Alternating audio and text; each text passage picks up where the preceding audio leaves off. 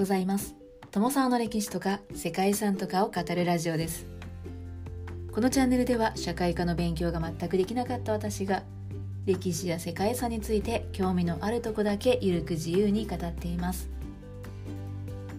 本日ご紹介する世界遺産はディルイーヤのツライフ地区です。アラビア半島中東部サウジアラビアの首都リヤドの北西に位置するかつてのサウード王朝最初の首都でサウジアラビアのルーツであるサウド家発祥の地です。サウド家というのは現在もサウジアラビアの王位を世襲しているサウジアラビアの王家なんだそうですね。もともとサウド家はアラブ人のイスラム教スンナ派のアニザ族に属するアラビア半島中部のディルイーヤの支配者でした。18世紀の中頃にイスラムの改革運動を始めたワッハーブ派を保護しアラブ諸部族を統合してワッハーブ王国を建国しました。ワッハーブ王国は19世紀に入りエジプトのムハンマド・アリーに攻撃されて敗れるとサウド家もアラビアを追われクウェートへと逃れたそうです。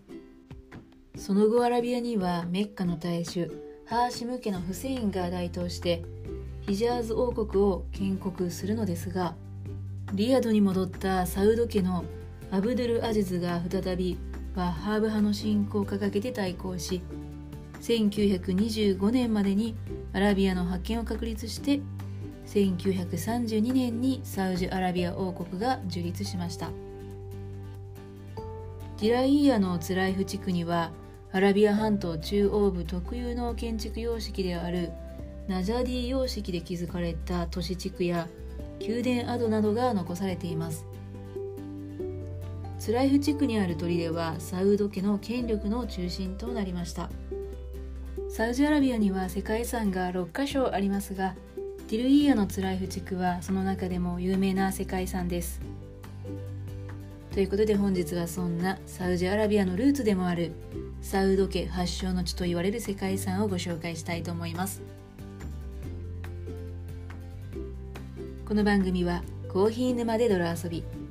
パーソナリティ翔平さんを応援しています。サウジアラビアの首都リヤドの近郊にあるディルイーヤはサウド王朝最初の首都として15世紀に創設された都市です。ディルイーヤはかつてはサウジアラビア王族サウド家の本拠地でワッハーブ運動の拠点となる都市でした。ディルイーヤそのものの歴史は15世紀から始まりました。記録によると都市はサウド王家の先祖であるマニアル・ムライディによって1446年から1447年にかけて建設されました。マニとその一族はアラビア東部のカティーフから後にリアドとなる集落群を束ねていたイブンディルの招きでやってきました。イブンディルは彼らにリアド周辺の農場を与えてそこが後にディルイーヤという町となりました。その後他の町から移り住んでくる人々や砂漠の遊牧民の中から移り住む人々がいて18世紀までには周辺でもよく知られる町となりました。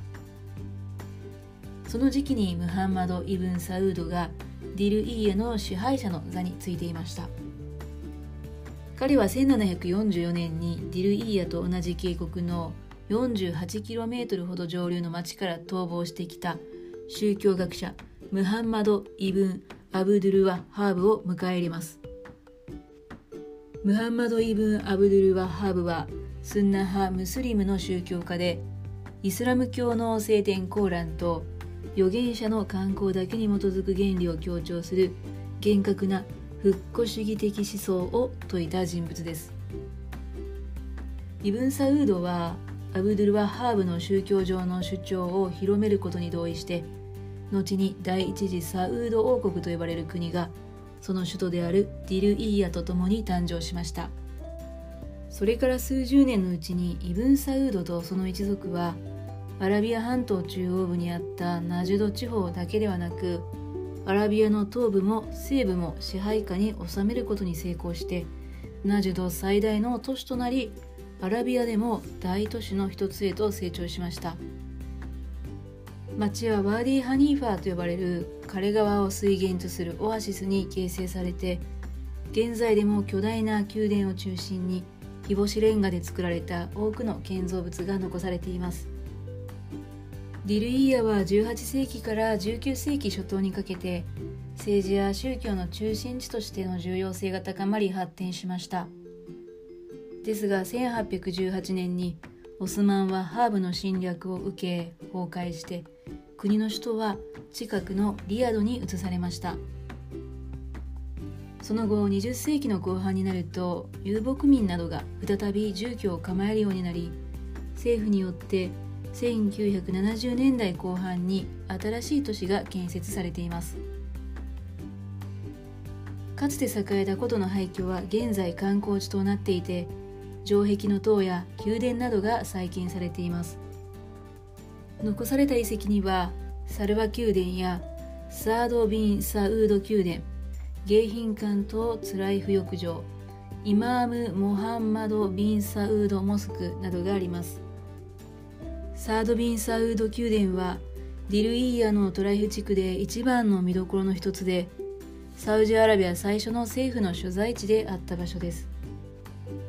エリア最大級の規模を誇る非常に壮大な宮殿である反面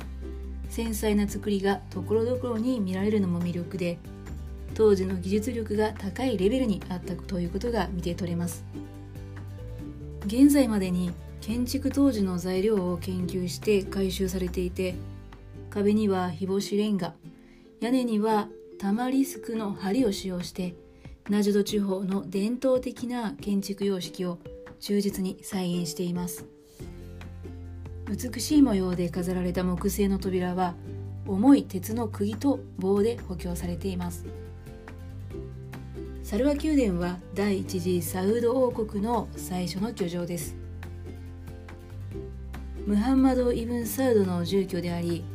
ビジネスや政治社交の場として利用されて支配の宮殿と呼ばれました。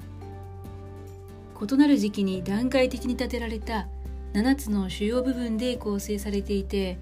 4階建てでエリア内最大の建造物です。イマーム・モハンマド・ビン・サウード・モスクはイスラム原理主義の先駆け的なワッハーブ派の宗教教育の中心となったモスクです。モハンマド・ビン・サウードの治世下に建てられたモスクでアブドゥル・ワハーブはこのモスクでいわゆるワハーブ運動について指導しました。このモスクは宗教教育の中心地となりアラビア半島の各地から多くの人が学びに来たそうです。そして迎賓館とツライフ浴場は多くの小さな中庭とそれを取り囲む部屋で構成された伝統的な建造物です。浴場は異なる建築様式が複数取り入れられていて異なる漆喰を使ってどのように防水しているかまでを見て取れます。迎賓館も浴場も流水のない枯川の井戸から水を引いています。ディルイーヤは18世紀半ばにアラブの独立国家の首都となり重要な宗教的中心地となったアット・トライフ地区はアラビア中央高原の人類の居住における重要な局面を示しています。また砂漠環境における伝統的な人間住居の顕著な例ともなっています。またオアシス内の多様で要塞化された都市遺跡の代表的なものでもあり多くの宮殿はアラビア半島中央部に特徴的なナジュディ建築様式と装飾様式の結出した例として評価されています。ということで本日はサウジアラビアのルーツであるサウード家発祥の地世界遺産ディルイーヤのツライフ地区をご紹介してきました。最後までご清聴いただきましてありがとうございます。では皆様本日も素敵な一日をお過ごしくださいね友沢でした。